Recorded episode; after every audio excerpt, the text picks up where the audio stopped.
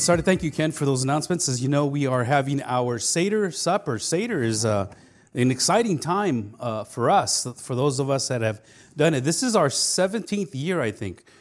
I think it's our 17th, our 13th or 17th. It's been, we've been doing this consecutively for a long time. And just to let you know how that happened to us, and for us, excuse me, Seder, number one, is, is the order and everyone has a booklet or a Haggadah that they read through. We have a Haggadah that all of us are going to receive. They're all going to get one.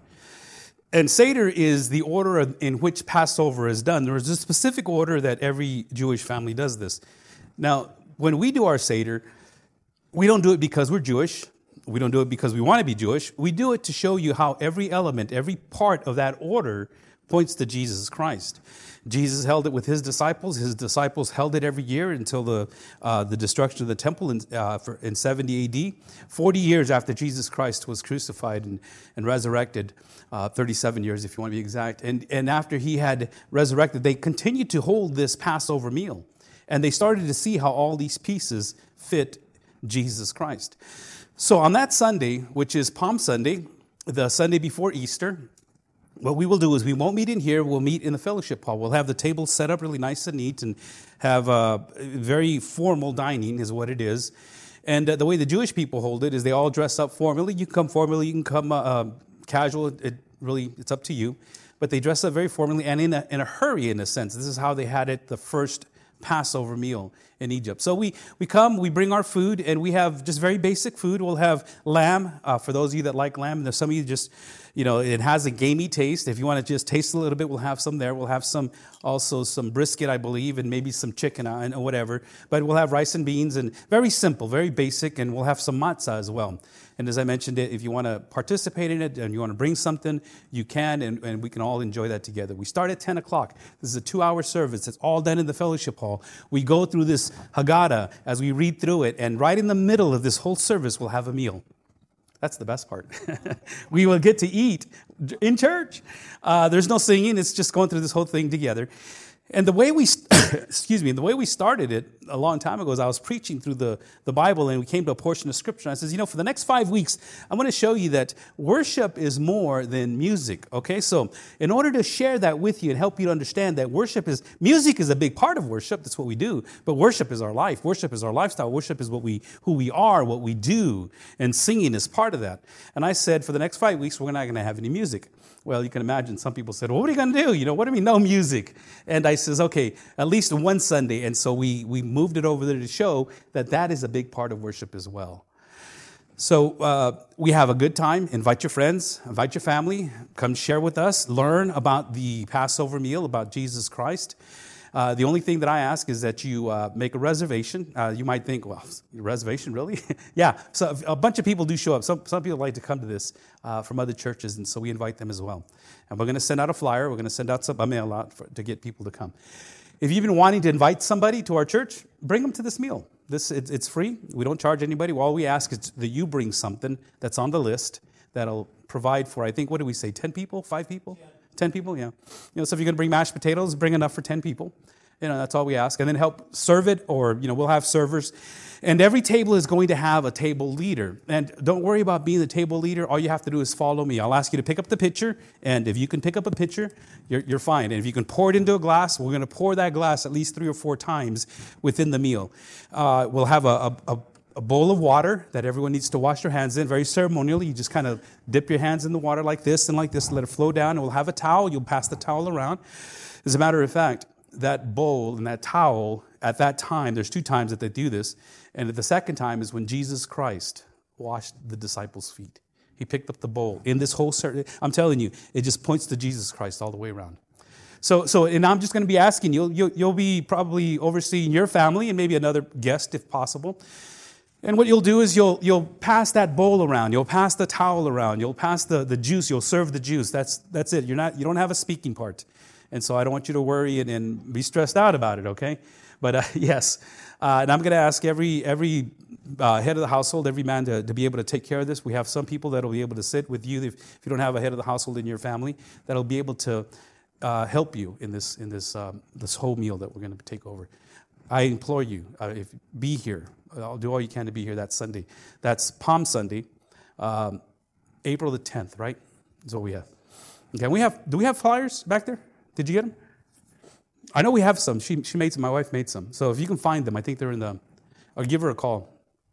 Yeah, she's not feeling well today, so she's not here. And she'll let you know where they're at. Okay, for the rest of you, good to see you guys. It's good to see everybody here. Uh, open up, yes. Hello. Mike, yeah. Smiley face.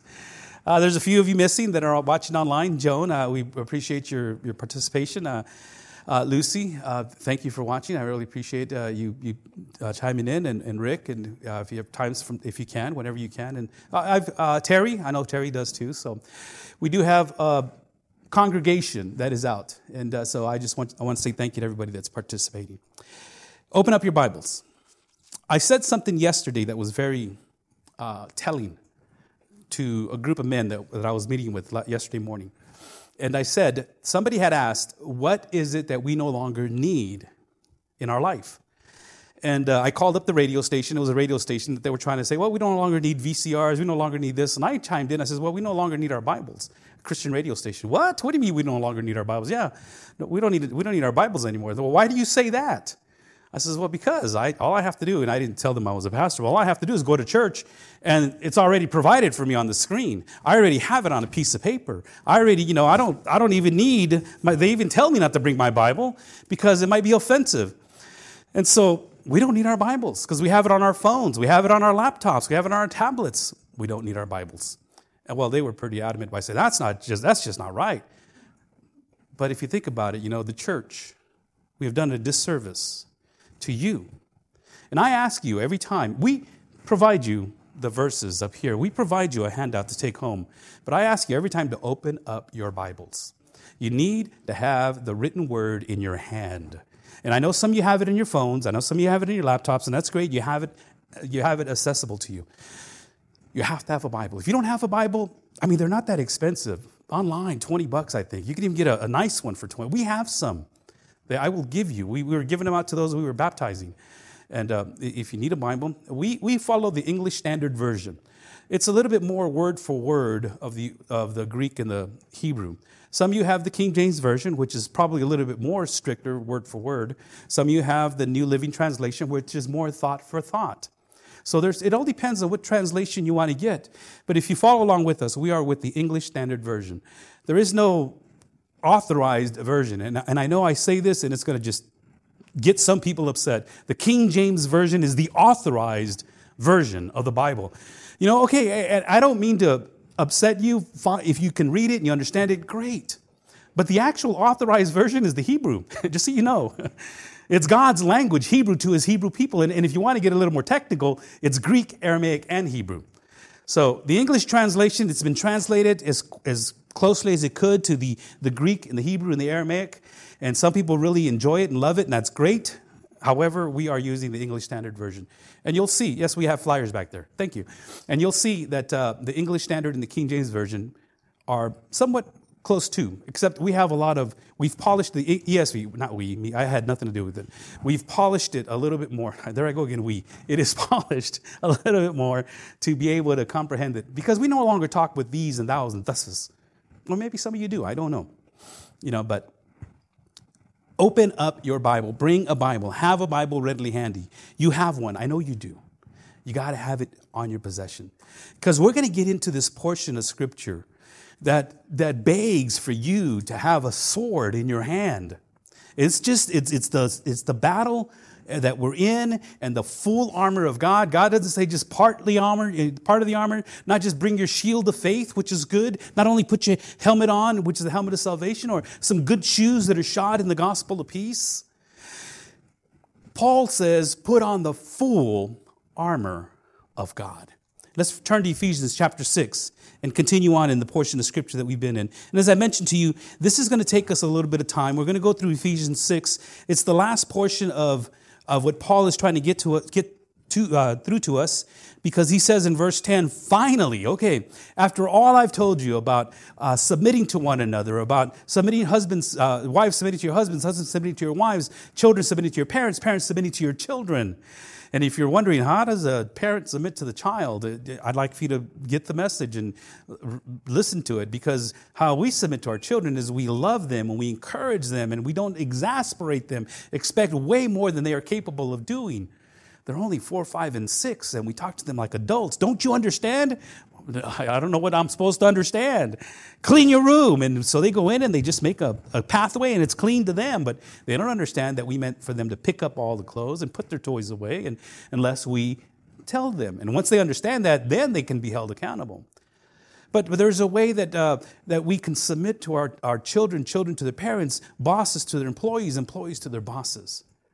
And so, how we do this, all of this, if you're living the life that God has called you to live, walk in the worthy manner. If you're imitating God, if you're serving one another, if you're loving one another, and, and, and if this is all happening, then you can, you can guarantee that you are going to get opposition from the enemy. Now, some, some of you that have been coming here for some time or have been trying to draw close to God, wherever you may be, whether at church or at home or a different place, some of you have experienced that opposition. You've felt it, you've sensed it. You know there's something else going on. Why is this person so agitated at me? And we're going to find out that Paul says, You're not fighting against each other, flesh and blood. These are the powers and the principalities and the authorities in this demonic age that we're in. They are the ones that are manipulating. And so, what I want to do is give you a theology of who God is. I want, to, excuse me, I want to. We've been talking about God, but I want to give you a theology of who Satan is. Now, we don't start with Satan. We never do. We never start with him. We never start by trying to cast him out, trying to bind him, trying to throw him out, trying to beat him up. The Bible has nothing to say about binding, casting, wrestling, beating up Satan. For, for a, a church to start off, and, and this is, I've been to a few, for a church to start off by the very first words proclaiming Satan. Not that they're worshiping Satan, but that's their focus. And then they start binding, casting, and everything else. You see, there is a way that spiritual warfare is to take place. And it's good to know what the Bible says. This is why I want you to have a Bible in your hands. Amen? This is where you're going to get your information from. This is where I'm getting my information from, and I'm passing it on to you. And I want you to see what the Word of God is. Not some preacher, some eloquent preacher, not somebody that believes and thinks, because there is deception. First of all, let's go back to Ephesians chapter 6, and I'm going to start again with 10, 11, and, uh, and just 10 and 11. Finally, the Bible says, Paul tells us, here is in Ephesus, be strong in the Lord and in the strength of his might.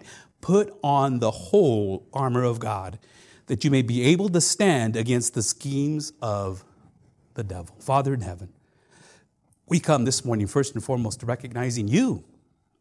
When we stand in your strength and in your power, we can start to recognize the schemes of the devil.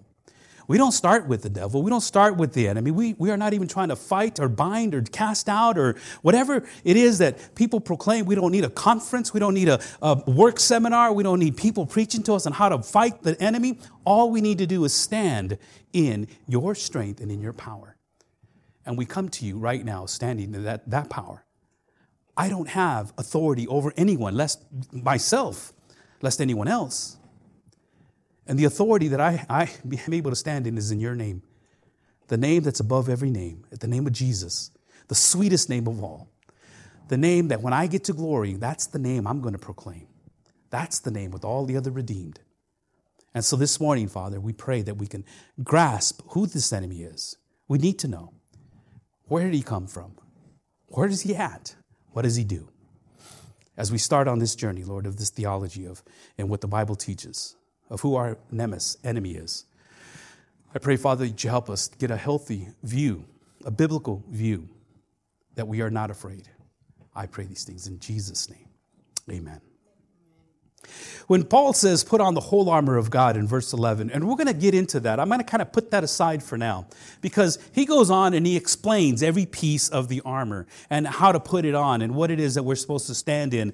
But his whole premise here is that to be able to stand against the schemes of the devil. And, and those are the things that Paul is trying to get across to us because the enemy, the devil, he is, he is out there, he is alive, he is, he is working in the schemes, and he's been doing this for centuries. He knows a whole lot more than you do, beloved. He knows a whole lot more than I do, than any other pastor, than all the pastors of the world put together, and they have no knowledge together in their own understanding except for what the Bible says. This is why we go to Scripture. And so the one thing that we, we look to, the one thing that we focus on is God's Word. It's got to be God's Word. That's it. Everything else is just hearsay or everybody else's opinion, books, movies, whatever the case may be. And the place I want to turn to right now is in Revelation chapter 12. And this is the last book of the Bible. In Revelation chapter 12, if you would go there with me, and in chapter 12, we start to see, uh, well, what has already unfolded at this point. That uh, how the seals have been un, uh, uh, opened up. There is a scroll that the Bible says that comes, and so everybody's looking at this scroll. And John is saying, Well, who's going to open the scroll? And there's weeping because nobody can open the scroll. And then there was one, like a lamb that was slain, that came forward, and he had the authority to open this scroll with seven seals. Now, this scroll, as the Bible teaches us, is a very important document. It had to be a very important document because it had seven seals. Now, in the day and age of the people that were reading this at that time, time, they understood that a seal was a very important symbol. Just like today, before you can uh, before you can give any documents, administer any documents to anybody, it has to be sealed either with a notary uh, public that has to seal it, proclaiming that this is an authentic document, or it has to be it has to be somehow authenticated in some way, shape, manner, or form before you just take it and say, "Oh, okay, I believe you."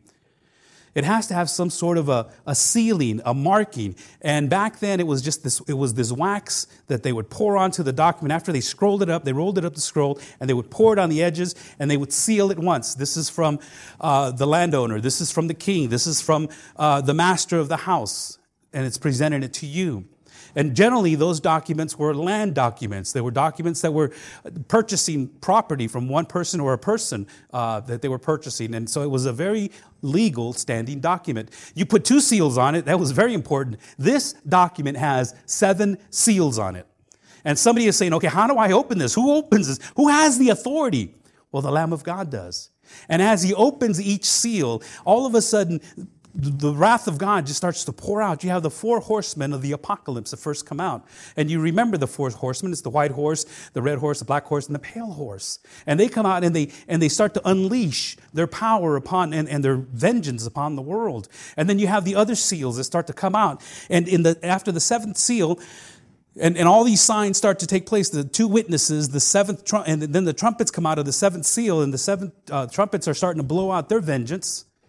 And then now, at this point in chapter 12, there is a great sign in verse 1 that appears in heaven a woman clothed with the sun, with the moon under her feet, and on her head a crown of 12 stars. She was pregnant and was crying out in birth pains and in the agony of giving birth. And another sign appeared in heaven Behold, a great red dragon with seven heads, ten horns on his head, with seven diadems. A diadem is a crown. A diadem is, is there's two words for crown there's Stephanos and diadem. Stephanos is the victor's crown. It was the crown that they would weave together with olive branches and put on the head of the victor, the one that got first prize. And it was more of a, a symbolic gesture of saying, This man is elevated because he is the strongest, the greatest. He, he's the man that is standing uh, here as the victor, the winner the rider on the white horse, he comes riding on a white horse with the bow, no arrows, not a sword, with the bow and a crown, the Bible says. And that word crown is Stephanos, not a diadem, but a Stephanos. He is on a white horse. People believe it's Jesus. Jesus will not wear a Stephanos, he will wear a diadem. The Stephanos is saying that he is the king of the world, and white horse means peace, the man of peace. There's going to come a man of peace with the crown, authority that has been given to him, a Stephanos, and with the bow, with no arrows, not a sword, but with the bow, proclaiming peace. And we're going to have peace. For three and a half years, we're going to have peace. This is what this white horse is going to do. The symbolic picture of this white horse. Here we see a, this dragon, and the, what John is trying to do is describe this being that he sees in, in the worst vile way that he can. And, and a dragon is, is, is an ugly beast. And, and the way he pictures him with these horns and these heads. And, and let's just go back over that again in, in verse 3. And another sign appeared in heaven Behold, a great red dragon with seven heads and ten horns. These seven heads are the seven dynasties that have started from the very beginning of time until now. The seventh dynasty that has not yet been uh, unleashed yet is the dynasty that the Antichrist is going to be ruling over. And these, and they have the, the, the countries that, and the dynasties that are listed and you can see them in scripture as well as history as they unveil, reveal them. And his tail, and on his head, he had seven diadems. Well, this, this uh, dragon is going to have seven heads, seven dynasties, and his tail swept down a third of the stars of heaven and cast them to the earth. And the dragon stood before the woman and was about to give birth, so that when she bore her child, he might devour it. This is Satan cast down from heaven took a third of the angels standing before the woman. The woman is Israel. If this is not a real dragon and a real beast in a sense, it's a picture of a beast. And so this woman is not an actual woman. She is Israel. Israel's always depicted as a woman, and she's about to give birth, birth to Jesus Christ. And this demon, this devil, this dragon wants to devour this child. He has been trying to stop, as I mentioned last week, he has been trying to stop God's purposes from the very beginning. He caused Adam and Eve to sin. He caused Cain to, to murder Abel. He caused the, the people of Noah's day to intermarry and just go wicked.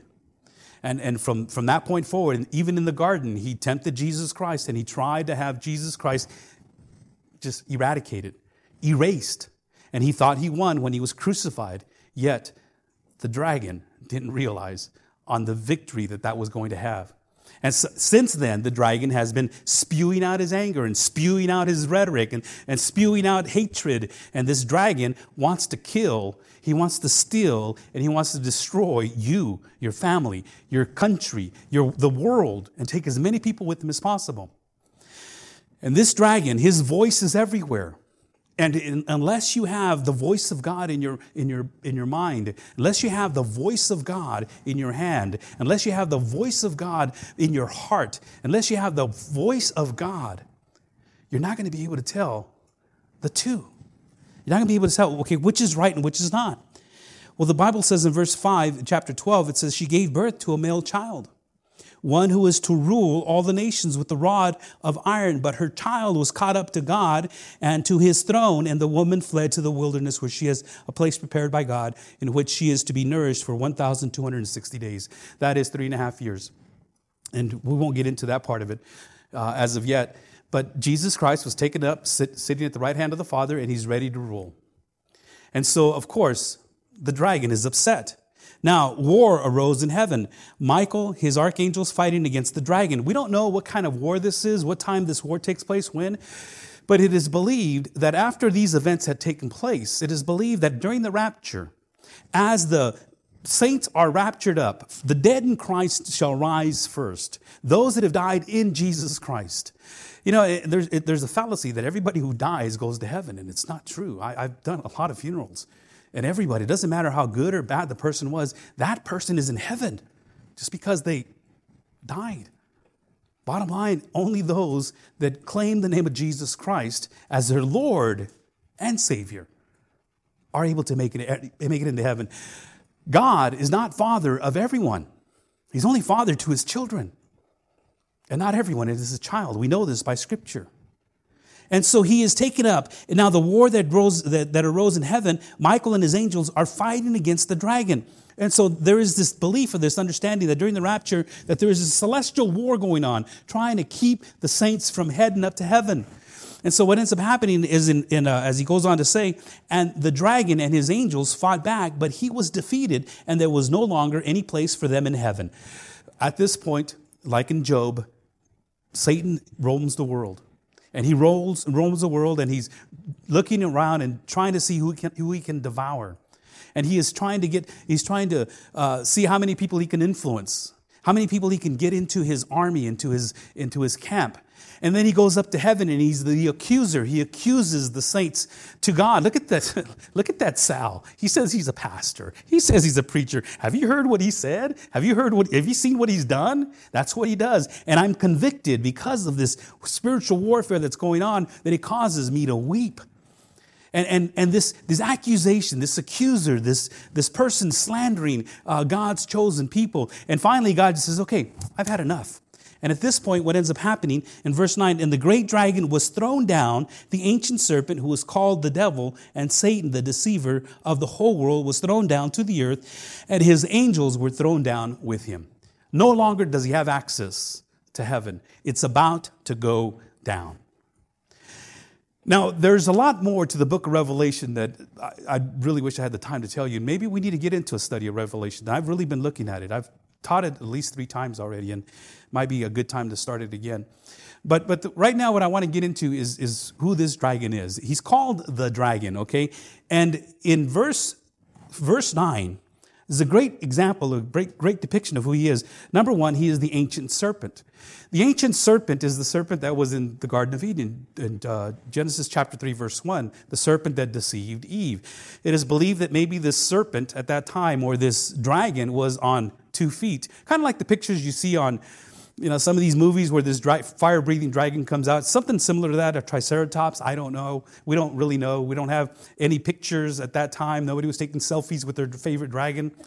Uh, there's movies, you know, but you know, you, know what the movies all do. They depict Satan in this red suit, horns, claws, and, and this is where they get the picture at.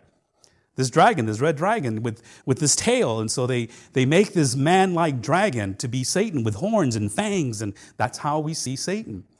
We'll see as we move on through this theology of, uh, in this understanding of Satan and what he really looks like, who he really is. This ancient serpent in, in Genesis 3:1, he, he's, he's called the devil. Not only does he call him the great dragon, uh, but he's the ancient serpent who is called the devil. The devil is the slanderer, is another word for slanderer, a defamer, a false accuser. That's what he's doing right now. He's before the Lord, accusing you to God. They don't know what they're doing. Look at them. I mean, they, they're all just going off and doing whatever they want. God, really? This is who you died for? And he's good at what he does. I mean, I don't even have to say anything. And right away, you start to feel the guilt and the shame because you know what your secret sin is. Only you know. And guess what? So does the enemy.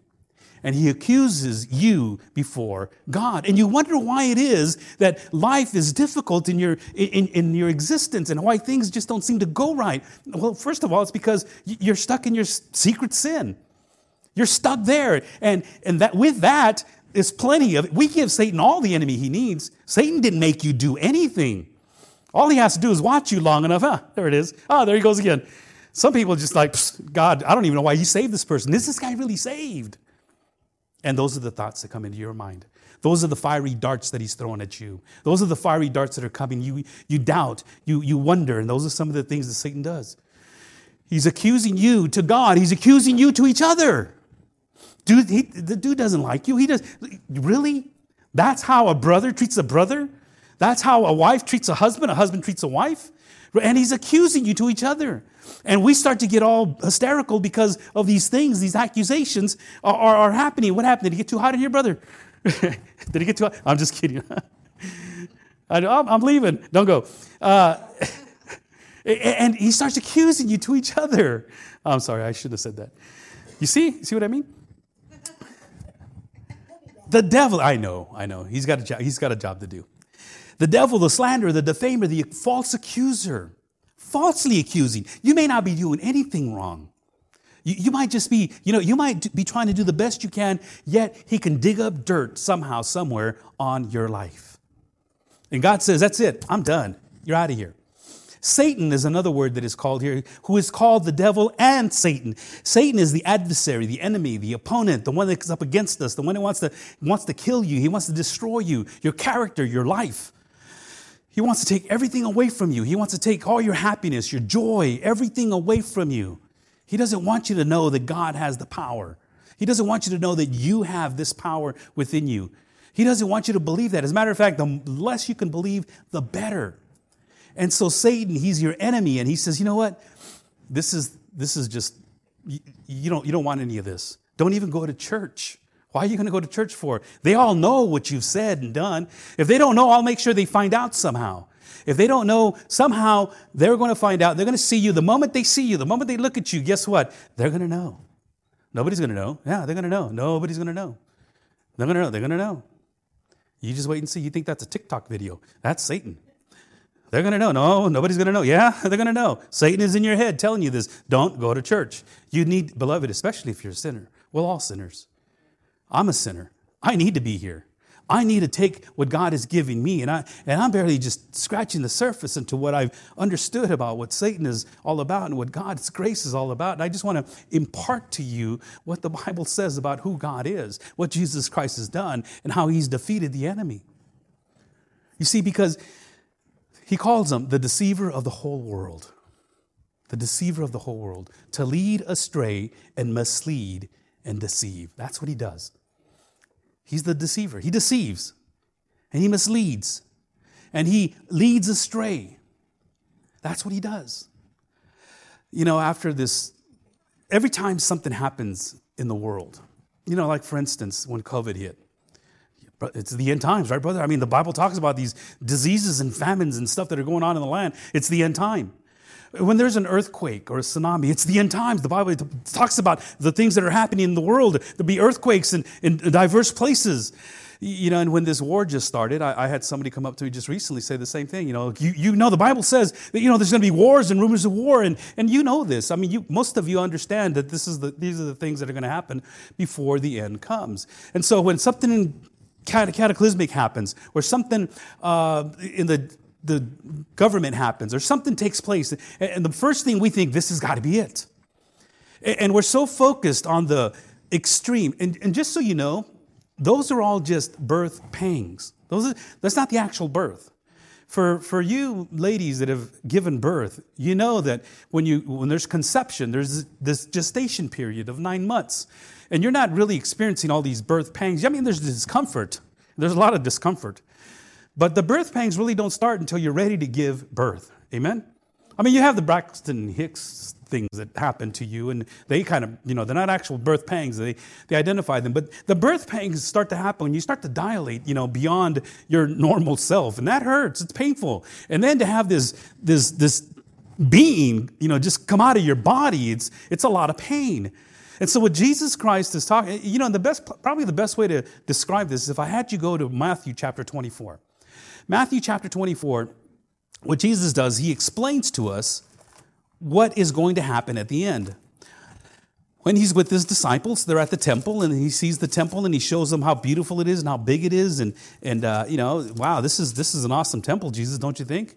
And in verse verse one of chapter twenty four, it says Jesus left the temple and was going away when his disciples came to point out to him the building of the temple. They said, "Look, man, this is this is great, man. Our forefathers put this together, and this this is just a beautiful place.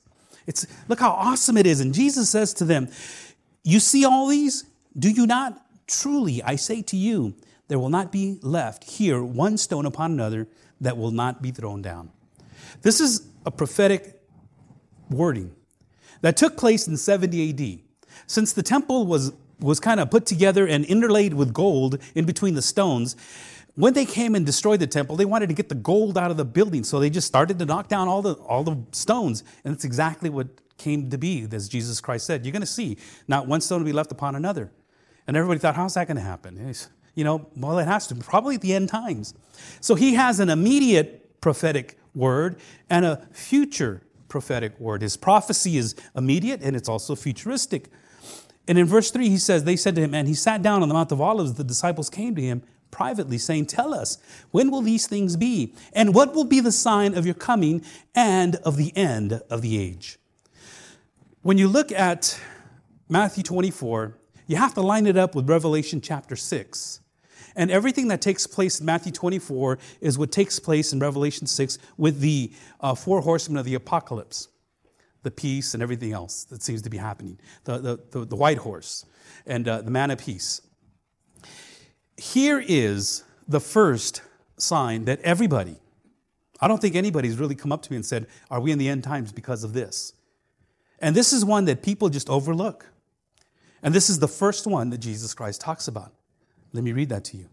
And he says in verse 4 See that no one leads you astray.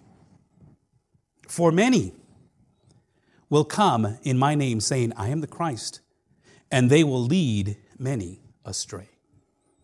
That is the first and foremost sign. Now, this leading astray has been happening now for some time. And they've been laying the groundwork for this. And as I mentioned to you here just recently about the Great Reset, the Great Reset, one of the first things they're going to do is trying to get all these countries and all this money together and, and, and try to take everything away from everybody.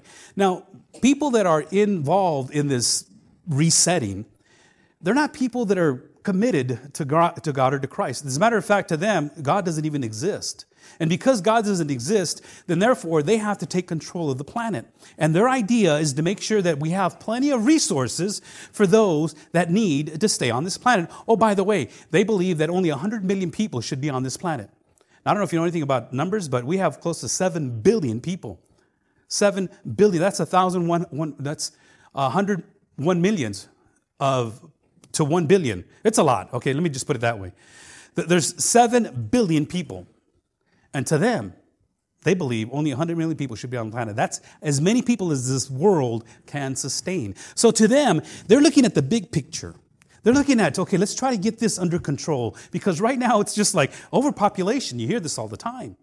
And so what they're trying to do is trying to save those that are going to be saved. And guess what, beloved? Unless you're one of the elite of the world that has all the money and all the control and all the power and all the say so, you're not in it.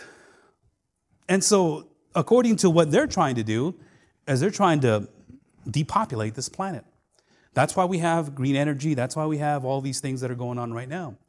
And this is a goal that they have set out for 2030, I believe, that they've been working on for some time. And they've been wondering, how is it that we're going to be able to get everything under one control? This is what they call the one world order. Well, the Bible calls one world order. They also call it a one world order, one monetary order. They, they also call it that because they believe that they have to save this planet. And, and, and I know that some people are saving cans and recycling and, and buying electric vehicles, and, and it's, it's fine, it's good. But do not believe that you're going to save this planet because, according to what I read here, this planet is destroyed. And there is no cans that you, there are not enough cans in the world that you can save to save this planet. And now, I don't mean to go out and trash the place either, you know, pick up where, you are, where you've been and, you know, leave it as clean or cleaner than the time that you went in there and, and when you leave.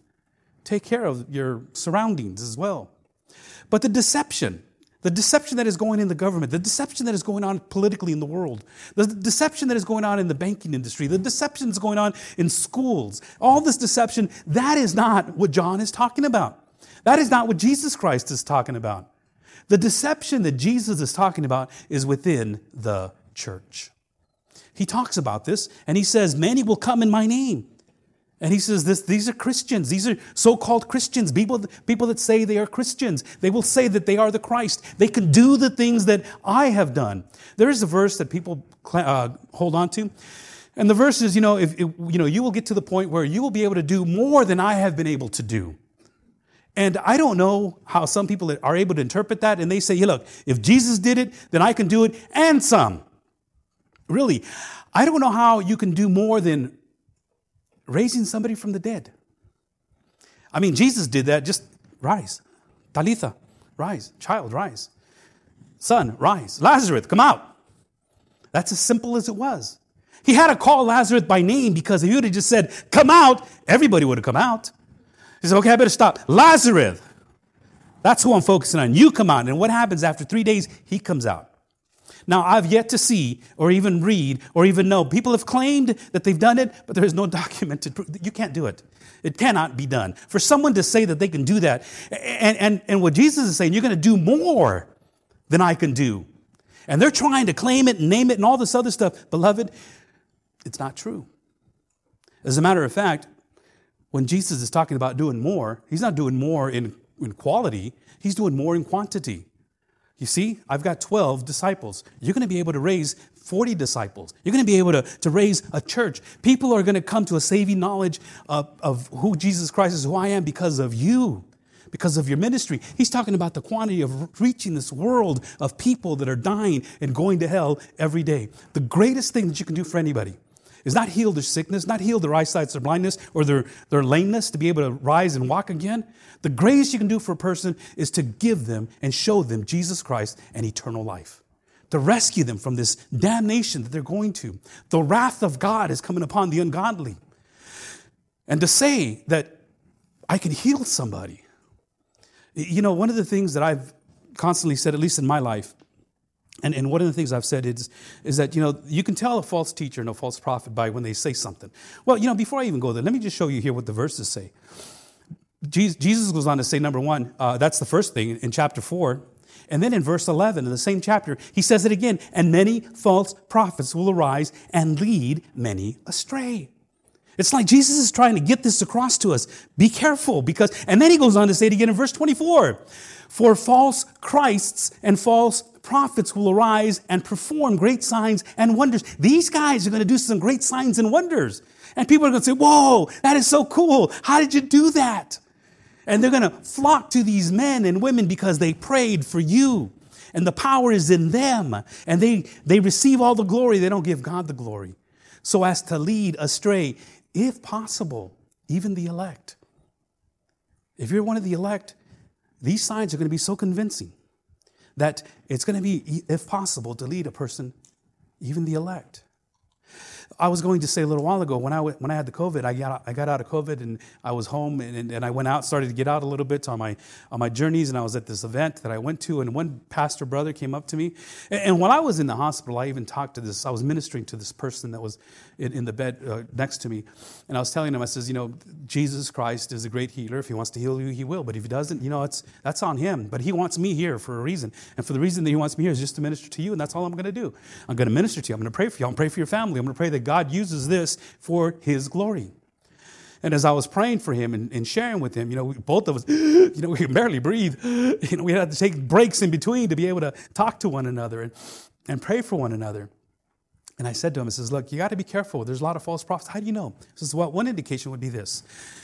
When you leave this place and you go back to your church or wherever you go, and somebody comes up to you and says to you, Thank God that you are healed. I knew you were going to be healed. I knew it, I knew it, I knew it. You are healed because I prayed for you. You see what that person just did? And, this is what I, I said to him. And the exact same thing happened to me at this event. Some pastor, this guy comes up and he starts, Praise God. Oh, I've been praying. I've been asking. And the reason you are healed is because I prayed for you. See? Aren't I cool? He just took the glory away from God and placed it upon himself. And placed it upon himself. Now, you know, if, if he really could have healed me, I really would have wished he wouldn't have let me go to the hospital. You should have healed me before I went to the hospital. How about that? that would be nice. I know people in the hospital now. Go pray for them. There is this idea, there is this thought, and this. Now, can God heal? Yes, He can. Will He heal? I'm sure He would. You know, but but if that's the narrative, if that's the uh, example that we want to follow, you know, and for some people, they say, well, you know, they can't be healed because they don't have enough faith. They can't be healed because they don't trust. They can't be healed because they don't believe. They can't be healed because they're not just willing to, to just submit. Well, I, you know, maybe in they, the faith that they don't have. I guess Paul didn't have much faith either. Paul prayed three times that whatever it was that was ailing him, Paul prayed three times God, take this from me. He didn't try to bind the enemy. He didn't try to cast out the enemy. He didn't try, he knew it was a thorn from Satan. A messenger from Satan came to him and he wasn't binding, praying, casting. He wasn't throwing out Satan. He prayed, God, take this away from me. God, take this away from me. God, take this away from me. And at the end, he says, I was given this malady, this sickness to keep me humble and therefore, when I am weak, there I am strong. And Jesus said to me, My grace is sufficient for you. Don't worry about your sickness. Don't worry about, and whatever it was that Paul had, I'm sure it was more than just a, a toothache or a bad back or bad knees or a headache. It had to be something that caused him to pray fervently for three single three times. Personally, I believe that in this prayer, Paul probably fasted 40 days. You know, if I can just fast 40 days, God, you'll take this away from me. If I do it again, maybe, maybe the third time will be the charm. But at the end, God told him, My grace is sufficient. That's all you need. You just keep going. And he went with that infirmity to his death. The Bible doesn't tell us anything about him getting healed or taken away from him. Same thing would happen with Peter. I mean, I guess Peter didn't have enough faith because he didn't get saved from his maladies. You know, I could even push it as far as, well, then I guess Jesus didn't have enough faith. What are you trying to say, Pastor? Well, wasn't he in the garden praying? Says God, if at all possible, take this cup from me. Why didn't God take the cup from him? Why didn't he take it? You know, if God is the, the healer and, and the one that, and he can, he could have, and he would have. But the reason he didn't take that from him is because Jesus Christ, his very next words, proclaimed, Not my will, but your will be done. He wasn't casting, he wasn't binding, he wasn't throwing out. And this casting, binding, and throwing out of Satan is, is unbiblical, beloved. You're going to go through struggles, you're going to go through pains, you're going to go through strife. And if you're a follower of Jesus Christ, beloved, just be warned. It's going to happen. It's going to happen. And if it's not happening, you need to stop and ask, okay, well, why isn't it happening? Why is everything seems to be going so good? Well, I, examine your life. Peter says, you know, we should examine ourselves to see that we are in the faith. We should examine ourselves. How is he going to lead people astray? Well, number one, by proclaiming to be Jesus. Number one, he will lead many astray, number one, by proclaiming to be Jesus. Satan is going to have his nemesis come up. There's three the Antichrist, false prophet, and the beast. The beast, the Antichrist, and the false prophet. And uh, the dragon, which is the voice of the dragon, he's, he's going out there and, and he's speaking through some. And Jesus even said in Luke 21 See that you are not led astray, for many will come in my name, saying, I am he, and the time is at hand. Do not go after them. But, but there's wars and rumors of wars, there's earthquakes, there's famines, there's diseases, and all these things. And all we have to do is just bind and rebuke and, and you know, just, just wait upon the Lord. And if you do this, all this COVID would be gone. There were pastors, I, I kid you not, there were pastors literally on TV, COVID, you're gone. It's gone. And they would just blow it away. Okay, let's try it again. Let's try. And, and, and these so-called prophets, beloved, these so-called prophets, they would stand there with the audacity saying, you know, we don't always get it right. We don't always get it right. And, and sometimes they don't. See, number two, Another way that this, they're going to be deceived is by promising a good life. If you remember in Ephesians chapter 5, we talked about, Paul, we talked about this sexual immorality and, and all these things that are going on. And, and Paul says, don't, don't hang out with those people. He says, let no one deceive you with empty words in the church. They're saying sexual immorality is okay in the church. And Paul is saying, don't do that. You know, what do you mean sexual immorality is okay? It, it, homosexuality? No, it's not. Sexual immorality is not right. The church should be pure. You are the bride of Christ. How can you offer the groom a defiled bride, doing whatever she wants to do? Paul says, Let no one deceive you with empty words, for because of these things the wrath of God comes upon the sons of disobedience. We hold a high view of God. And because we hold a high view of God, we also hold a proper view of man. And we know that man is a sinner and God is holy. And because God is holy, then we will call out sin where sin is. We're not going to say, well, it's okay. I know you're a work in progress and God is working on you. Eventually he'll get you. No, either you're saved or you're not. And if you're going to come to church or if you're going to go to a church and, and defile another person, you see, bad company always corrupts good character. It doesn't work the other way around. You know, I think that by hanging out with these people, maybe they might get a glimpse of who Jesus Christ is. No, I get sucked into what they're doing. They don't get sucked into what I'm doing. Unless you share the gospel.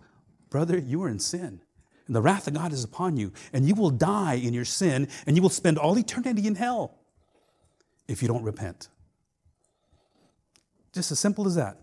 One of two things are going to happen. Are they going to say, you know what, you're right. What do I need to do? Repent. What must I do? Repent. Or they're going to say, you know what, you get out of here.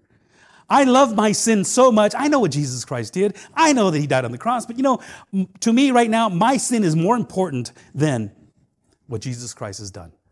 My sin is, is more important. My sin is more valuable to me. My, what I want to do is more, uh, maybe later. They don't understand the grace of God. Number three, by pretending to hear from God. They will deceive people by saying, well, God said thus and thus, or thus says the Lord, and the God said that you, I should tell you. People have come up to me many times and says, you know, God told me to tell you, and they tell me some things that are kind of, okay, well, whatever. You know, some things are just far out there. I says, wow. You know, I met with God this morning, and he said nothing to me about that. So I don't know what he told you. I don't know who you're talking to. And they come out and they say, thus says the Lord. Here, you want to know what thus says the Lord is right here. Give us a new revelation. Give us a revelation. Have you even read the revelation of God? Give us a revelation. Give us a, a fresh revelation. Give us a fresh word. You know, when you open yourself to a fresh word, beloved, you're opening yourself up to so many different things. Satan is ready to deceive. He'll give you a fresh word, and it'll sound so good, and it'll sound so right, and you will receive a fresh word. You see, when people are pretending to hear from God, now, this is why you need to know this. If somebody tells you what the Bible says, okay, well, you know, that's, you're, you're, that's, that's it, it's right on. You know, what you're saying is good. And, and if somebody has to tell you what God is saying, then, you know, what you have is good enough. But when they go contrary to God's word, and how would you know? Unless you have God's word in your hand. You see, in Jeremiah's day, he says, For thus says the Lord of hosts, the God of Israel, do not let prophets and your diviners who are among you deceive you. Do not listen to the dreams that they dream, for it is a lie that they are prophesying to you in my name. I did not send them, declares the Lord. And you know how you can tell? Because they tell you, the Bible tells you. If a, if a man comes to you, if a prophet comes to you and he says, Thus says the Lord, and it happens, then thus says the Lord. Yeah, well, that's what the Bible says. Yeah, I, I get it. Back then, they didn't have the Bible. Today, we have a Bible. We don't need outside revelation. We don't need other voices. Because the moment you open yourself up to outside revelation, then therefore, beloved, you're getting all kinds of stuff. We believe in this. This is called a closed canon. This is called closed revelation. This is the revelation of God's word. We have not yet depleted every word that God has given us.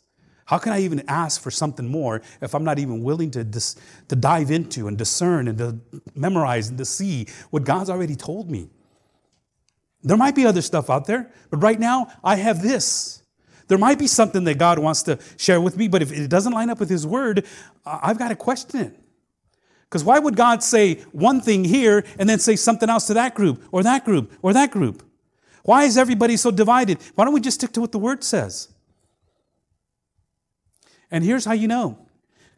If a person comes up to you and says, Thus says the Lord, and it, and it happens, then well, thus said the Lord. But if a person comes up to you and says, Thus says the Lord, and it doesn't happen, then you stone them. And not with drugs, with real rocks. You get rid of them. Don't listen to those liars. The best thing, the best thing for you to do for your community is to just get rid of them. And what some of these pastors and preachers are doing is they proclaim that they're healing and doing this. And they've already said in, in this new movement, it's called the NAR, New Apostolic Movement, or uh, Reformation, NAR, New, New Apostolic Reformation. And they claim to be apostles. Well, beloved, there was only 12 apostles. The Bible says so. You had to be present. You had to witness. You had to be under the, the teaching of Jesus Christ. There were only 12.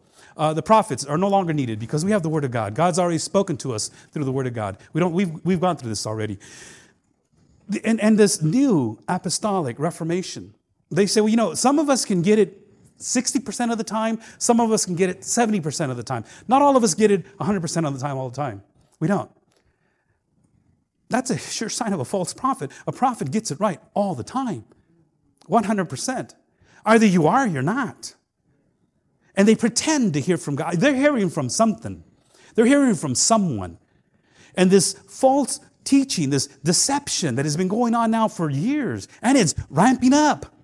And people are whipping themselves in a frenzy. Now, we talked about how the church in Ephesus would whip themselves in a frenzy and how they would get, get all this uh, supposed new revelation and this divine hearing, and they would whip themselves up and, and they would be ecstatic and, and just going nuts. And Paul saying, Don't do that. Stay away from that. Get that out of your community. Focus on the word. Go by the word that I shared with you. If an angel or another prophet or anybody comes up to you with anything else than what I've taught you, they need to be cursed. Anathematized is the word. Cursed beyond cursing. You curse this person and you beat him up and you stomp him down, you dig him in a grave, you pull him back out and you curse him again. This is the type of cursing that Paul says, don't, even if it was an angel. We talked about angels. People believe that they're all over the place. They are, but they won't talk to you. And if they do, they're not going to tell you something contrary to God's word. By pretending to hear from God. Number four, by persuasive speech. See to it that no one takes you captive by philosophy and empty deceit, according to human tradition, according to the elemental spirits of the world, and not according to Christ. There are a lot of philosophical discourses that happen, and, and, and they, they want to share with you on how to be financially sound in 2022, how to raise your children, and steps that you need to take. Well, those are all fine and good, they are. But the pulpit needs to be a place where the pastor and the man of God shares with you what sin, what the Bible says, what the Bible says about sin, and that you need to repent. The gospel of Jesus Christ never, ever gets old. Jesus Christ died for your sin. And because he died for your sin, you are to walk the walk that is worthy. You're, you're not supposed to, well, maybe so dilly dally here and there, you know, maybe today, maybe tomorrow, I don't know. No, repent. That's not a request. That's not even, I'm not even saying, you know, this is a possibility. This is a command. Repent now. Don't wait till later. Repent now. I, will give you some ideas. And okay, but when, when we talked about, and we went through it, children don't, exas- don't obey your parents, parents don't exasperate your children. Well, how do parents exasperate kids? Well, and I went through some steps. Here's how some parents exasperate children. I've talked to you about what the Bible is teaching, and some people don't understand what that word exasperation. Don't prompt them to anger. How do I do that? You mean I'm doing that? Yeah, well, if you're doing this, this, and this. Children, how do you obey your parents? Well, you need to obey them because that's a promise. God said, honor them. That's a, that's a promise that is going to give you life. That's between life and death. And it's in the top 10. As a matter of fact, it's the top five. And so, children, if you're not obeying your parents and honoring your parents, and not just when you're children, but when you're young adults and when they're older and you're an older adult. And I went through some steps on, on how it is that you are to honor your parents. Now, those things do come up, but that's not the focus of this pulpit. This po- focus of this pulpit is to proclaim to you the Word of God. And the Word of God says to not let these things just come in, that you need to stand firm because the devil is a, the ancient serpent. He wanted authority right from the beginning. He's, he's the slanderer, he's the enemy, and he's deceitful. And there are deceitful speeches out there, and people speaking in such a way that, that just draw people away from God's word. Paul said himself in 1 Corinthians 2, I wish with you, I was with you in weakness and in fear and in much trembling. And my message and my preaching were not in persuasive words of wisdom, but in the demonstration of the Spirit and of power, so that your faith would not rest on the wisdom of men, but on the power of God. I don't want to share with you my smarts and my education and my degrees. And, you know, I, I don't want to do that. I don't want to share with you guys on philosophies and of this world. You go to any psychiatrist with an issue, with the problem, they'll tell you, yeah, well, you have a problem. You know, this is what I think we should do. You go to another psychiatrist, yeah, well, this is the problem, and these are the things that you should do. And you go to every psychiatrist is going to give you a different diagnosis. Their goal is to keep you sick. Their goal is to keep you coming back. Come back next week for another hour. Come back the following week. We're almost there. Come back the following week. And, you know, I, I don't mean to disparage those that go to counseling, which I, you know, there there's times that you need, and you go to doctors, and you got to be careful. And okay, you know, I'm having a hard time dealing with this. Uh, people would come to me and, and want me to counsel them, and finally, I just says, you know what, I'm not I'm no long, I'm not a family counselor. I'm not a marriage counselor. I'm not a counselor. I'm a theologian. And I'm to tell you what the Bible says. And here's what the Bible says you know, I'm having trouble. My boyfriend just doesn't like me and I don't know what to do. He says, Well, where's your boyfriend live? Well, we live together. Oh, okay. Uh, and, and long as it's been going about three years, so I don't know what to do. I says, Well, what do you think you should do? So, well, I mean, maybe we should get married. Well, that's true, but are you guys not married? No. What do you think you should do? I, you know, I think we should get married. So, what are you going to do? He says, Well, I think I'm going to pray about it. You're going to pray about the sin that you're in, and you know that God doesn't want you to be in that sin. Are You're going to pray about that? That just does not make sense. How can you pray about something that God is telling you directly, don't do it? You know, but that's how some psychologists are. I've been going to this chiropractor now for a few days, and uh, actually a few weeks, and I, I says my pain is it hasn't gone away. Oh, it's never going to go away. I go, do you mean it's not never going to go away? No, your bone is fused. You got you got a bone issue. Uh, uh your neck is, is cracked it or something, and and it's depleted and it's calcified, and so it's going to hurt you for a long time. I go, oh, okay. Well, I've been coming here. Hopefully, you can take care, take away my pain. All I can do is manage it. Well, you've already managed it. The exercises you give me, the ointments that I put on, it's already managed. No, no, but you need to come back because I just put a deposit down on my boat. And uh, no, he didn't say that. But you need to keep coming back. No, I'm, if, if all you're going to do is help me to manage it, it's done. It's managed. I can turn my head now, you know. I don't have to worry about, you know, riding on my motorcycle and that big old helmet just jiggling on my head. I know how to fix it now. Thank you. I thought maybe you were going to get rid of it. No, they can't get rid of that unless you get operated and this and that and all kinds of stuff. I said, oh, okay. You've, did, you've done your part. Paul says, I didn't come to you in persuasive speech. I came to you, he says, demonstrating the demonstration of the Spirit of the power so that your faith might not rest on wisdom of men, but on the power of God. I didn't come to you by what happened to me and but what I can do. I'm telling you what God did in my life, and He can do it in your life. And the last thing I want to share with you is by they, they, they go and, and uh, they're tied up with the rest of it. Deception will come in by permitting sin. Little children, Paul, uh, John says, let no one deceive you. Whoever practices righteousness is righteous, and he is righteous. Whoever makes a practice of sinning is of the devil. For the devil has been sinning from the beginning. The reason the Son of God appeared was to destroy the works of the devil. See, the works of the devil are, are amount, uh, around us. This whole deception, everything that's been going on in our lives and in this world, and that is now, you've got to base it on what the Bible says. If what you're hearing from the preacher, if what you're hearing from the pulpit, if what you're hearing is the Word of God, and you know, it may not sound good, you may not like it, you might, geez, man, this guy's always talking about sin, sin, sin. Well, guess what? Because we're sinners. And we need to get, and the moment you stop sinning, you're going to realize, wow, now I, I, I feel refreshed. Doesn't mean that everything's going to work out well. As a matter of fact, the stronger you get in the Lord, the more the oppression is going to come. But you're able to stand firm with the full armor of God on, with the helmet of salvation, the breastplate of righteousness, the belt of truth, your feet shod in the gospel of peace, with the shield of the sword, which is the shield of faith, and your sword, which is the word of God. This is your weapon. You want to know how to use this? James says in 4 7, stand firm and resist the devil. When you resist him, not fight him, not bind him, not cast him, not throw him out, when you resist him, the Bible says he flees. It's as simple as that. You don't need a conference for that. You don't need uh, an exorcist. You don't need somebody to come up to you and tell you, you know, this is, these are the steps you need to take. You just stand firm in God's word. And when you're suited and booted, when you're suited and booted, standing firm, then whatever he throws at you, you're going to say, God is my fortress and my refuge. God is my all strength and power. And I can stand here and nothing will move me because I'm standing on solid rock. Amen? Amen? You see, we need, to, we need to know where he's coming from.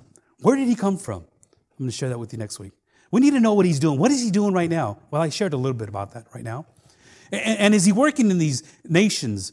You know, and we'll talk a little bit more about that. How is he working? And what is he in control of? What is he up to? And we, we have all these ideas, but let me share with you what the Bible says about who your nemesis is. Because once you understand him, once you see him, you'll be able to say, okay, I, I can hear, that's the voice of the dragon. And many of us have fallen prey to the voice of the dragon. See, God's political system is not of this kingdom. Is not of this world. He's not a Democrat. He's not a Republican. He's not. Any, he's not in the United States or Ukraine or anywhere else. His government is the government that rests upon the shoulders of Jesus Christ, and that's the government that we belong to, the government of peace. Let me ask you to stand.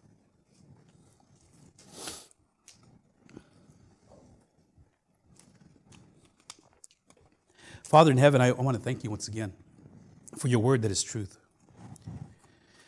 And Lord, we need to be ready. We need to have your voice in our heart, in our mind, in our ears. Your voice that comes through your pages has to be seated way deep down within our heart. So when the voice of the dragon starts to creep up, wherever it's at, that we can decipher that if it is you or if it's the dragon. Father in heaven, I know that each one here desires to please you and you only. And I know that we've been all influenced in one way, shape, or form. And I pray, God, that we repent, that we repent and turn to you, the one voice, the one God, the one King, and only King. Because your word is the one that rules. And Father, when we listen just to one voice and one word, everything else just falls to the wayside. When we know the authentic word, your authentic word, the word of God that has been placed before us, and we meditate upon your word, it's easy to spot all the faults falsehood. It's easy to spot all those that are fraudulent. It's easy to spot all the counterfeit. So thank you, Father, once again. I pray that you dismiss us now in your peace and, and continue to hold us close to you as we gather around your table, around your, uh, and we fellowship together. And you strengthen us and encourage us, we pray. In Jesus' name, amen. Amen.